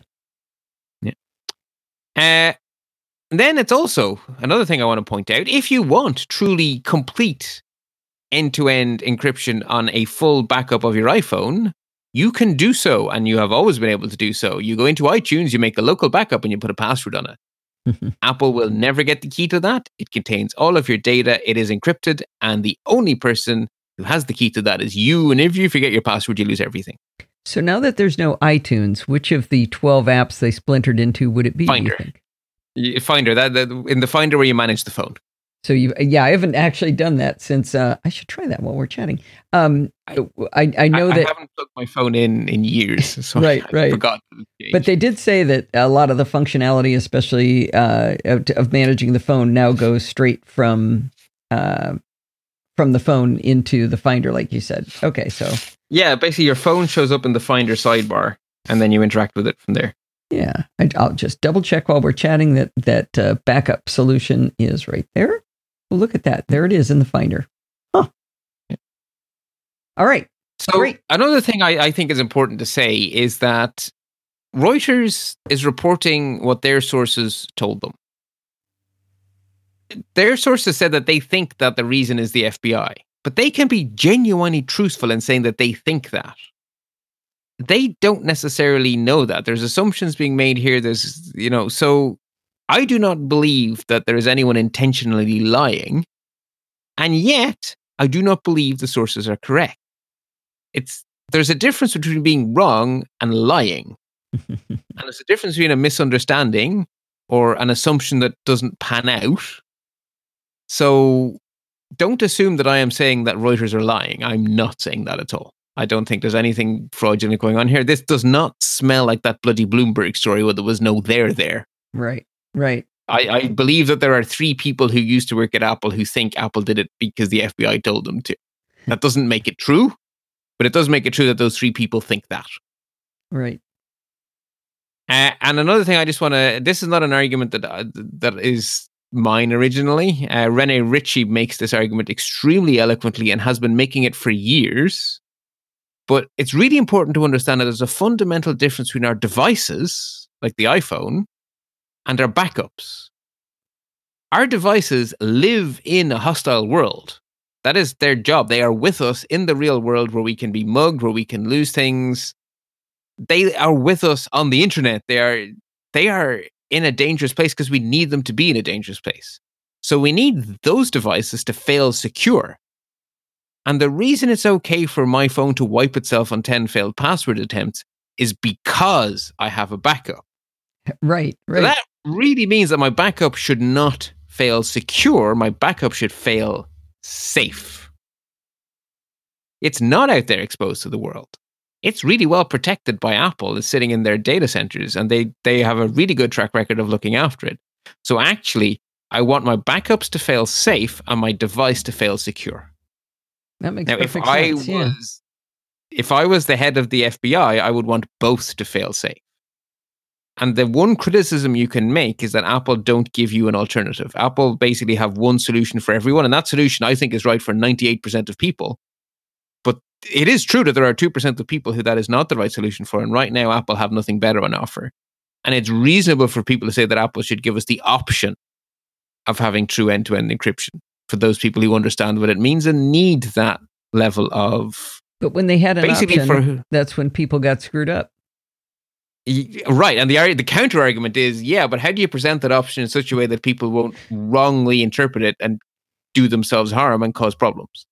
And so you can go over and back and over and back and you can have a legitimate disagreement. So Maybe they should just make it as hard as two factor authentication used to be, and then nobody did it. like I you have to really, really, really, truly want it. Yeah. And then the other the, the other other argument is that well, if you're one of that 2%, you do have a solution. It's called you managing your own backup yourself directly on device. Right. I did just verify, by the way, that Bart is correct. The Finder is the place to go. You plug it in, shows it up in your left sidebar after you trust your computer. You go to encrypt local backup, give it a password, and, and backup now. And then you could even have a uh, an offsite backup of that same data. But now that that file is encrypted, you're still you're still covered. Exactly. So you could have that go up to the cloud using using uh, Backblaze. uh, Backblaze or whatever. Mhm. Exactly. Absolutely. Absolutely. Or you could put it in your Dropbox if you had a big Dropbox or your OneDrive or whatever, and have it sync all over the place. Absolutely, because it is now an encrypted file. So without your password, there's no way to get into it. Right. So that means that backup is as secure as your password, by the way. So if your password is open one two three, yeah, it's about as secure as having a sign that says "Beware the dog," but not actually having a dog. Right. But right. hey, so be it. Okay, again, lots of links and show notes to good explainers and these things. Um, but basically, I think we've I think we've got to the nub of this one. Yeah. Yeah. Next deep dive. Oh, wow. Cable Haunt, another vulnerability with a fancy name. And if we were on the old fashioned system, this would be a security medium for the simple reason that it's there's darn little we can do. But I do think it's important just to say the facts because this is this is a bug with a fancy name. It gets a lot of hype. So a serious flaw was found in the reference implementation for the drivers for a Broadcom chipset used in many cable modem. So every hardware vendor and many ISPs will make their own firmware for their modems. But they won't start from scratch. They'll start from the vendor's sample solution, as it were, and tweak it. And the sample solution had a bug. And many, but not all, of the vendors will have copied the bit of the sample solution that had the bug, which means that this bug is just ubiquitous. But fixable by them? Yes, yes, yes, yes. So there is a patch.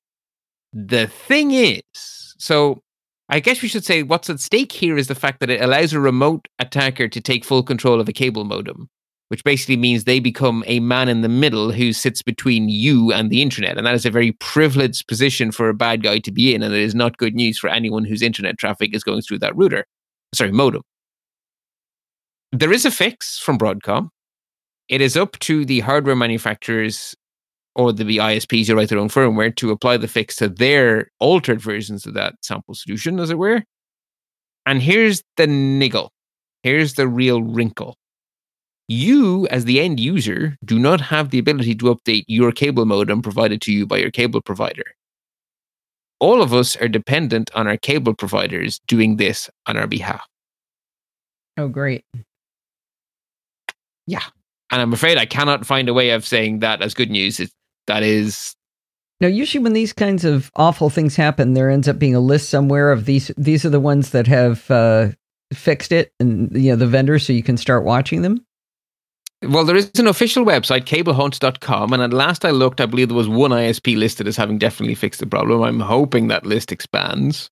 Yeah, I bet D-Link will be Um, first. Well, you, see, the thing is, in this case, it's it's cable It's modem. cable so modems, not routers. Yeah, not routers, Well, if they right. So made the one, I names are bet they'd not- be awesome. Although, hang on, uh, modems confirmed by I. Oh no, they're confirmed vulnerable. Shoot, that's Okay. not so good. So you And said there I'm is a list say, I was like, oh, Netgear's on the list, but I'm afraid that's the wrong list. Okay. So there is a uh, there is a list of you've got a, that cablehaunt.com is that where they're they're showing the who's fixed it? That's where they have the FAQs, and they're updating that as they learn more. Okay. So that's the place to watch. okay. Test and the other thing to do is to phone your ISP and say, "Hi, have you patched me against cable haunt?" You don't by any chance know whether to fix uh, FiOS since that's not the same kind of modem.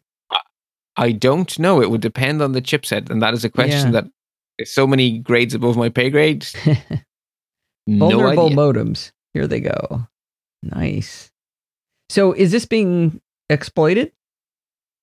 Uh, last, I, I, I, oh, I'm getting on a limb here. I believe the answer is yes Mhm. because the, the the details are out there. Okay. So yeah, we're basically we're dependent now. Our ISPs can do all sorts of things. Like our ISPs can mitigate the problem with a firewall rule on the edge of their network that stops the particular ports in question getting through, and that will buy them time to then actually fix the firmware. So there, you know, there are plenty of tools at the disposal of our ISPs. Oh, I found the answer to my question. Has it been abused in the wild? Maybe. We haven't a found great any, answer. Yeah, we haven't found any evidence that suggests abuse. However, a fairly skilled person could easily hide their exploitation. Oh, hey. Yeah. Anyway, so there we go. Uh, okay. Final, final deep dive is a short one. A lot of talk about Google criticizing the implementation of Apple's intelligent tracking protection feature in Safari on iOS and macOS. So I'm just going to lay out the facts here, and then you can stop panicking. Um, Stop panicking So- or start panicking? stop, stop. Oh, okay, good. So I figured I'd do them in this order. We do the, the cable haunt and then this one. Okay. So back in December, Apple released updates to Safari and they tweaked their intelligent tracking prevention uh, to work around some issues that were disclosed to Apple by Google's Project Zero. And that is true. Uh, Google's Project Zero engineers have now released um, an additional report where they're basically criticizing Apple are saying, yeah, yeah, yeah, you fixed the exact problems we found, but we believe that your core architecture is just a bad idea. And while you fix these cracks, it's inevitable there's more cracks to come and you're going to have to do more work to keep this secure. We don't think this is a good design. Huh. And what's kind of ironic is that the flaws in intelligent tracking prevention enabled tracking, which is a real perennial problem. And it's a problem we had with um, the strict HSTS, the hypersex, hyper HTTP strict transport protocol, which was designed to make the web more secure, actually made it less secure as well through a similar tracking thing. So basically, it's possible for a website to figure out if it's being blocked by ITP. And because ITP is machine learning and is different on every computer, the list of domains that are and aren't blocked is unique to your computer and is different on mine and is different on Steve's and is different on everyone's. Well, something that's different on everyone's computer is a fingerprint. Therefore, it's an undeletable cookie, By fingerprint, you don't mean fingerprint. You mean a way of uniquely identifying your computer and therefore making you trackable no matter what you disable in terms of cookies. okay. So, obviously that's a bug. So that's what they fixed in December. Google found a way of doing this, and Apple fixed the way Google found. And now Google are saying, yeah, but we think your fix is only a patch and that you have a more fundamental problem. That may be a valid argument, but right now, today, the key quote from Naked Security some of the attack scenarios suggested by Google would have required websites to invest a fair amount of effort into defeating ITP. There is also no evidence that any did. If you've been using Safari recently, it's unlikely your privacy was compromised by the techniques Google discusses. Basically, Okay. Apple engineers have some work to do, but we're grand. good. Yes. Okay. I mean, it- it does- a lot of deep dive. It does also sound like the the vulnerability they found would make it be back to what it was before. Well, no, because it's actually slightly worse than it was before, right? Because they can use it to fingerprint your computer, Mm-hmm. they've actually made a new type of super cookie. Wait, but they could fingerprint us before this went into place. Well, no, they couldn't fingerprint us this way, right? They, so it's it gives them an extra way of tracking people. So fingerprinting is also something that's a cat and mouse game, and we're also trying to close those down. So the last thing you want to do is open up a new type of fingerprinting when you're in the process of Okay. to close down. Okay, so this was extra finger, extra detailed fingerprinting beyond what yeah, they had before. without ITP, you can't use ITP to fingerprint. Okay, I'm you're using the word fingerprint as though it means one specific thing, but it's a generic term. So that's where I got kind of confused.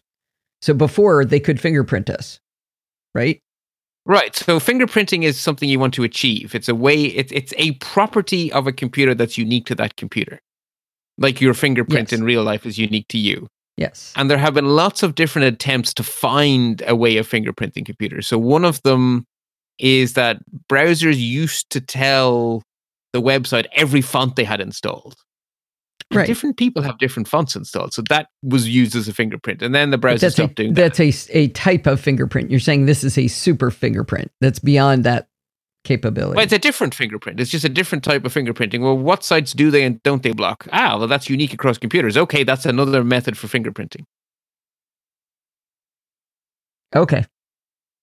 Okay. Anyway, yes, the point being, don't panic. That, that's where we're trying to get to. So, action alerts. So, the curveball patch is obviously really important, and you should be applying all of your Microsoft updates this patch Tuesday anyway. Uh, but you know something? Microsoft patched a whole bunch more too. So, if that wasn't enough to convince you, there's a whole bunch of other patches too, including some nasty stuff in remote desktop protocol. That's always bad when there's stuff in remote desktop protocol. Um, the latest Firefox also patches a nasty zero day so bad the Department of Homeland Security of the United States told people to patch. And they're usually So the one who like those little holes, right? No, they like ones that only they know. Right. And finally, some very popular WordPress plugins, specifically InfiniteWP and WP Time Capsule, have password bypass flaws. So patch, patch, patch, patch, patch if your WordPress is running one of those, because otherwise people can log in as admin without knowing your admin password. And that's bad. Hmm. Worthy warnings. Microsoft have issued an advisory warning about an as yet unpatched zero day bug in IE that is seeing, quote, limited exploitation in the wild. There is no official Microsoft patch, Oh, yikes. but a for profit company called 0patch are selling an unofficial patch to people who pay them for it, which is an interesting tweak. Ooh. Microsoft have published workarounds, but those workarounds have side effects. And you also need to proactively undo the workaround, or software update won't apply the actual fix when it comes out in the next patch Tuesday. Jeez. So I would say that as regular end users, right now, the balance of risks are don't apply the workarounds, patch next patch Tuesday as soon as it comes out, and consider avoiding IE until then. I was going to say, wow, that Edge browser is pretty awesome. It really is. Actually, we're going to talk about that in a moment. Wouldn't that be Um, the, the workaround? Would be don't use IE, use Edge, use Chrome, use Firefox. Unfortunately, that's not a complete workaround because this same library, it's actually a DLL what the bug is, and the, the biggest user of the DLL is IE, but it's also used by Windows Media Player and Microsoft's implementation of the proxy autoconfig protocol. So there are a few other sneaky ways of exploiting the vulnerability that are not IE, but on the whole, avoiding IE is definitely a good first step because the easiest way to exploit this vulnerability is IE. Plus, Edge is It's a crazy bug. good. It's a bug in something called jscript.dll. Imagine what that does. It's IE's JavaScript engine. It's broken.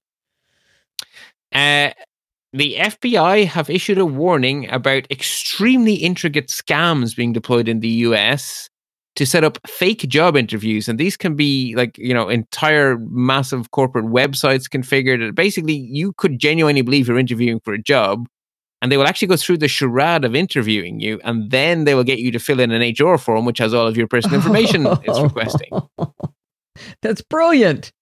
it's geniusly scary. So the Yeah. FBI have issued a warning on it. If you live in the US, probably well worth a read. Or frankly, the same concept could be applied elsewhere. So I think everyone should probably have a read. Yeah. Uh, Peekaboo Moments baby recording app has really messed up. If you're a user of that app, they have had a massive database breach. You need to read the link in the show notes. Hmm. Finally, a cautionary tale from the real world. Uh, Brian Krebs relays a story from an African iPhone user who was targeted by a really well crafted phishing attempt against his iCloud account, all built around the fact that he had genuinely lost his iPhone 10. And this is something that I think I've mentioned a few times before. It's when people get a stolen iPhone or they find a lost iPhone, they can't use it because of activation lock. So they then need to somehow social engineer your iCloud password out of you because then they can use the phone they stole. And therefore, if you do lose a phone and you do make use of, you know, the feature saying if you find this phone, please contact me or whatever, and you should still do that. But you then need to be on your guard that if you get some sort of email pretending to be from Apple proactively offering to help you get your iPhone, it's probably not. And so in this specific example, uh, there were a whole bunch of domain names that are garbage that were being used. But uh, someone who isn't paying attention may get confused. So in this case, it was maps iCloud.com. Maps iCloud is not an Apple domain. iCloud.com is an Apple domain. Oh. So, see how this works? And so you have examples that have been found like apple.com support.id. Well, that's not a real Apple domain, but it has Mhm. apple.com at the start of it. Apple.com find location.id, apple.com sign in dot in, assign.in. Like you've all of these domain names that contain Apple words, but are not actually the Apple domain. So basically the advice is go to apple.com and click the buttons. Don't be clicking links and emails pretending to be from anyone, even Apple. And in this case, the, the message the person got was your iPhone 10 64 gigabyte space gray has been found today. Well, they have the phone, they stole it. Of course, they know it's an iPhone 10 with 64 gigs of RAM and space gray. They have it. So, you know, again, but you can see how you could easily fall for that, right? Yeah, yeah. Well, but one of the things you early uh you told us early on was to always do the whatever the word is right before the dot .com dot .de dot .ie whatever. Right. Ooh, you gone? I'm Nope. having a Skype problem. Oh, I'm still sorry. here. Okay, sorry, you disappeared mid sentence there for me, but you're back. I'm here. Okay, sorry, I, th- I thought you were good. Uh, what did you say last? Because I only caught half of it. Um now I forget. Oh, that early just early on that you told us that uh we should always uh be watching for whatever's right before the dot .com dot .ie dot .de. Yes. Yes. And if it comes after the slash, it's not part of the domain name. It's part, just part of the file name. So if it's after the slash, and it, it's so if the apple.com is after the slash, it's not real. Right. And if the apple.com isn't the last thing before the slash, it's not real either. First slash is is the magic point where everything pivots. Like, yeah, anyway. So yeah, again, a, a, a real world example from Brian Krebs that's well worth a read because this is something people who steal iPhones want to do because thanks to activation lock, they now have to have a second step. Stealing your phone isn't enough. They also have to social engineer you out of your iCloud account. And that's definitely better. But if you fall for it, you've still lost your stuff. So be careful. Notable news Windows 7, it is dead. Support has ended. Unless you are a large organization paying substantially for extended support, which will only last another two years and the price will double every year.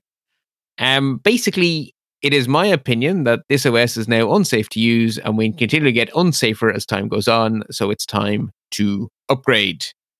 And uh, apparently, you found a CNET link, which is also in the show notes, where you should be able to get to Windows 10 for free, hopefully. Yeah, yeah. It, it's a little convoluted, but yeah, you can go for free. So go do it. Yes. Why not? Uh, Microsoft accidentally exposed a customer support database containing 250 million records, but thankfully, they were anonymized records. Unfortunately, their anonymization algorithm had a few bugs in it, so some records that were mistyped in the original didn't get anonymized, but they were Oh, mistyped yeah. in such a way that you could, you as a human, could still interpret them. Yeah, so if So it was Allison at podfeet.com, it was anonymized, but if it was Allison space at podfeet.com, it wasn't. Yeah, those kind of subtle little things where uh, on the data entry point, someone just tapped something a little bit wrong. And so the anonymization missed it because it wasn't the pattern. But a human being has more intelligence than that. And a human being would immediately recognize, oh, I know what that is. So App, uh, it's not Apple, Microsoft have proactively reached out to everyone who was affected already. And it would appear to be a small number of people. So thankfully, it doesn't appear to be nearly as bad as it sounded at first blush. The other thing is that the database was accidentally left on the internet without a password for most of December.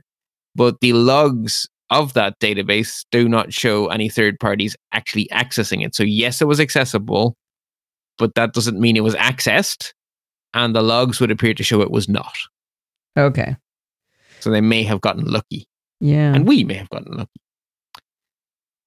So, some good news from Microsoft. The Chromium based Edge browser for Mac is out. It is no longer a beta, it's no longer a preview, it is out.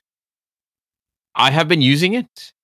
I am so happy to have another nice browser in the ecosystem for us to choose from. Some more competition to keep everyone on their toes. And in my experiments, what I have found is that the privacy settings are extremely human friendly and well done. The darn thing runs clean and fast, and it isn't chock a block full of stuff phoning home to Google all the time. Nice. What I Now- have found is that the plugins are not there's not a lot of them yet because it's very new. So the only way to get 1Password into it now is to use 1Password X, which means you're integrating straight to the cloud, not to the desktop app. And you can't use fin- uh, your fingerprint to do it. You have to type in the uh, the um, the code. You have to type in your password by hand.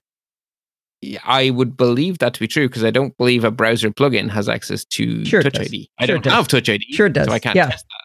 Absolutely does, Bart. So uh, 1Password in Safari. I use my fingerprint all the time, and I've been in contact with the uh, 1Password people, and they have the uh, the good one, uh, the one that will work with it in beta right now. They just were waiting for Microsoft to come out with the official one, and then they can uh, they can uh, support it. So it will definitely Okay. be supported. Right, but what I'm saying is that is the desktop app interacting with the browser, which and the desktop app can interact with Touch ID. But I'm saying that this 1Password X is entirely web contained. It's not interacting with the desktop app, and that's why you can't have the Touch ID yet. Yeah, it's a sort of It doesn't matter. Yeah, It's coming. I'm completely tangled, There- but yes, they have confirmed that it is um, uh, that it is going to come. That you'll be able to use Touch ID, and that's all that matters. Bingo. Yes. And so basically, this isn't a problem that the plugins are not available yet. It's just a side effect of being shiny, brand spanking new, and that will take care of itself. Um, lots of links in the show notes to help you get started. I really, really like their privacy page. The way they allow you to, to set the privacy is just really clear and well laid out, very human friendly. Uh, parental controls are explained nicely by iMore, and uh, an opinion piece I think is worth reading. Top five reasons to switch to Microsoft Edge for Mac. It's really one reason. fast, is my answer. Yeah, and it's not full of Google tracking crap. I like that answer too. Uh, for anyone who still thinks there's any life left in the SHA-1 hash, it's deader than dead already. They found a new, way more powerful collision attack against the GNU privacy guard using SHA-1. That is the one thing you shouldn't be able to do with a hash is make another thing that will go to the same hash. It's it's broken. SHA-1 is dead. Carry on with life. Uh, Google got very busy this month telling us about what they're going to be doing throughout 2020, 2021, and 2022 in terms of improving the privacy of Chrome. So, the first thing they're going to do is they're going to phase out the so called user agent string. Hmm. And this is an HTTP header that tells the website about your browser and your computer. And it tells the website a lot about your browser and your computer. And Google want to replace it with something more privacy protecting. Uh, and they're going to roll that out quickly. They're promising to have that rolled out by the end of 2020. So their their user agent strings are basically just going to say this is Chrome, and then they're going to provide an API for getting at a little bit more information, like oh yeah, and I'm a mobile device rather than a desktop or whatever. There's a downside to them getting rid of that, and maybe they'll take it into account into the new version. Is that a lot of times you can't do things on the desktop now because companies have mobile only sites. So, so for example, I've talked about Instagram. Mm. There's only you can only get to it through mobile to actually add pictures to Instagram. But you can use the user agent switcher to say, no, no, really, I'm an iPhone. It's fine. And then you get the button. You can actually use the site. There's a lot right, of reasons but a more, like but that. a, a privacy aware, a basically a deprecate having a user agent string that instead of saying what it says now, which is basically like what version of what OS you're using, if it just say if it's stripped down to just the basics of you know mobile Safari, you can still spoof mobile Safari from desktop Safari and get the same effect. Yeah, that's why I said they if they, as long as they have a way to do that. And also these new APIs for uh, I can't remember the name of it right now, but the, the new API you can just lie in that as well, right? You can just answer back and say, "Yeah, I'm I'm I'm a mobile." So it, to be honest, uh, it may change the mechanism for lying, but not the fact of it. Right. That's what I was saying. Is as long as Okay. there's still a way to do that. I, I don't believe I, there is no reason at present to, to to believe there won't be, which is good. Uh, they're also apparently going to kill third-party cookies completely, but they're going to take two years to do it because they want to have some alternatives in place, and the ad industry lost their ever-loving mind. Good. Uh, just at the concept, yeah, good.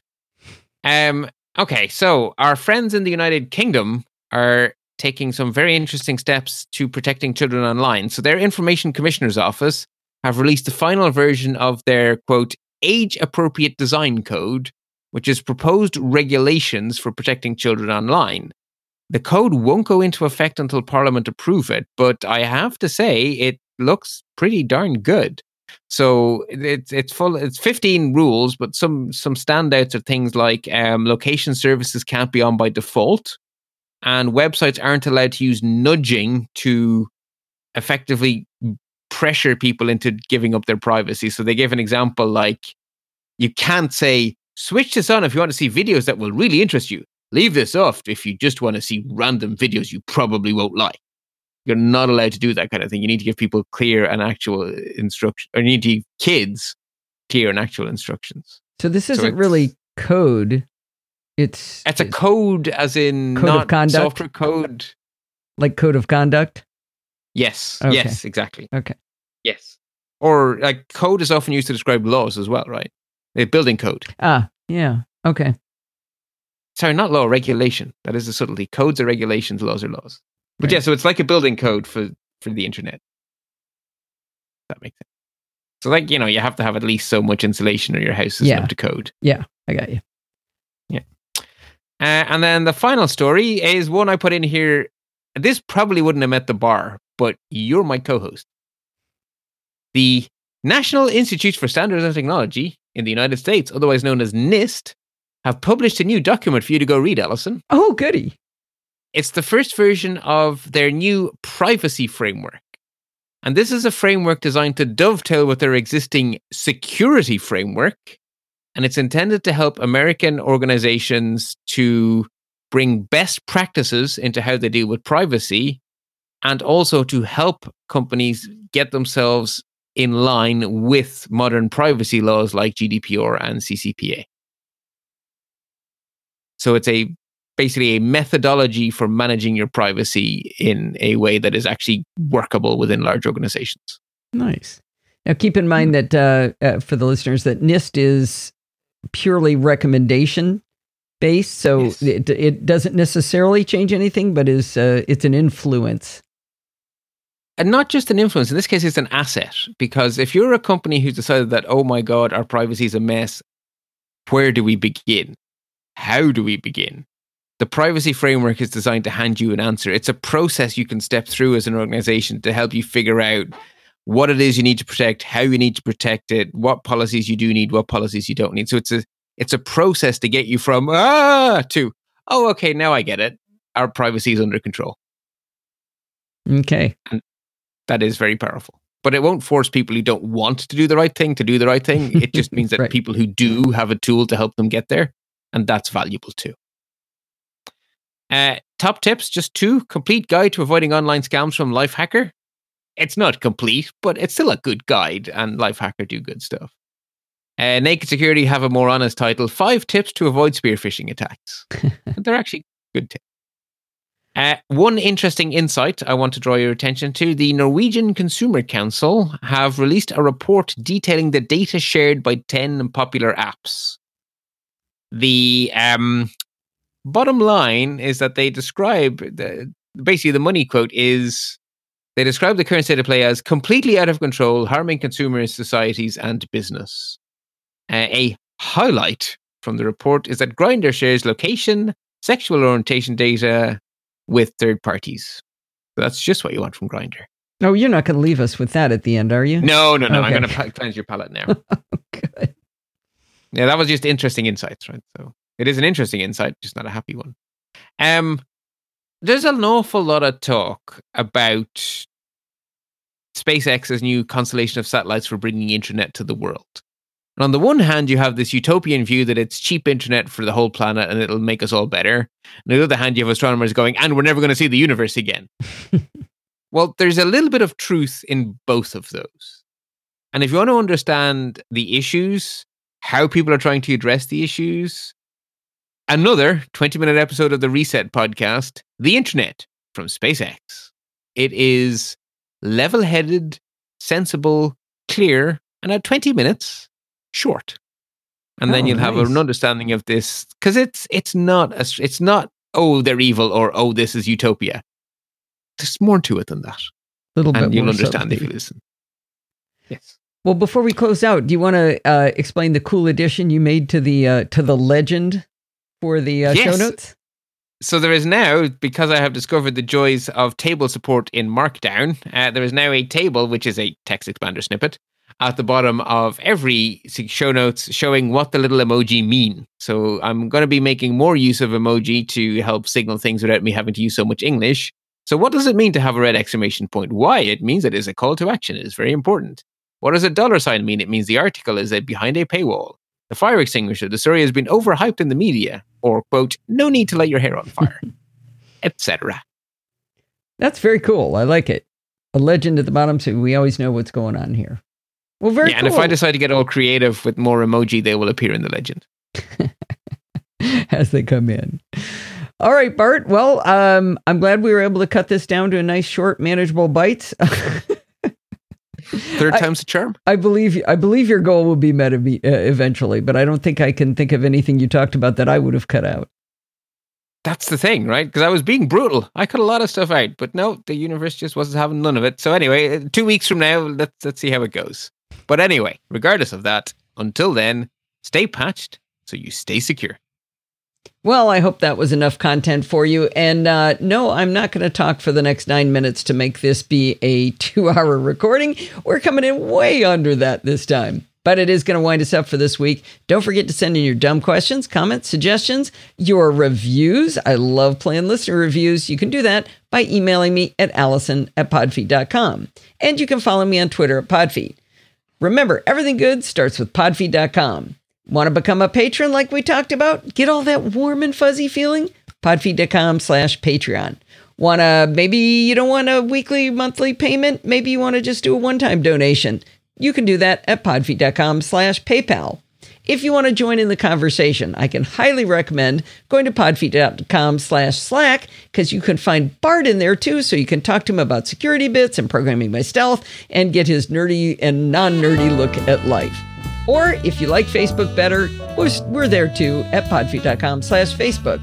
And if you want to join in the fun of the live show, but not on Super Bowl Sunday, there will be no live show next week. Don't forget, head on over to podfeet.com slash live on most Sunday nights at 5 p.m. Pacific time. Join the friendly and enthusiastic NosillaCastaways. Thanks for listening and stay subscribed.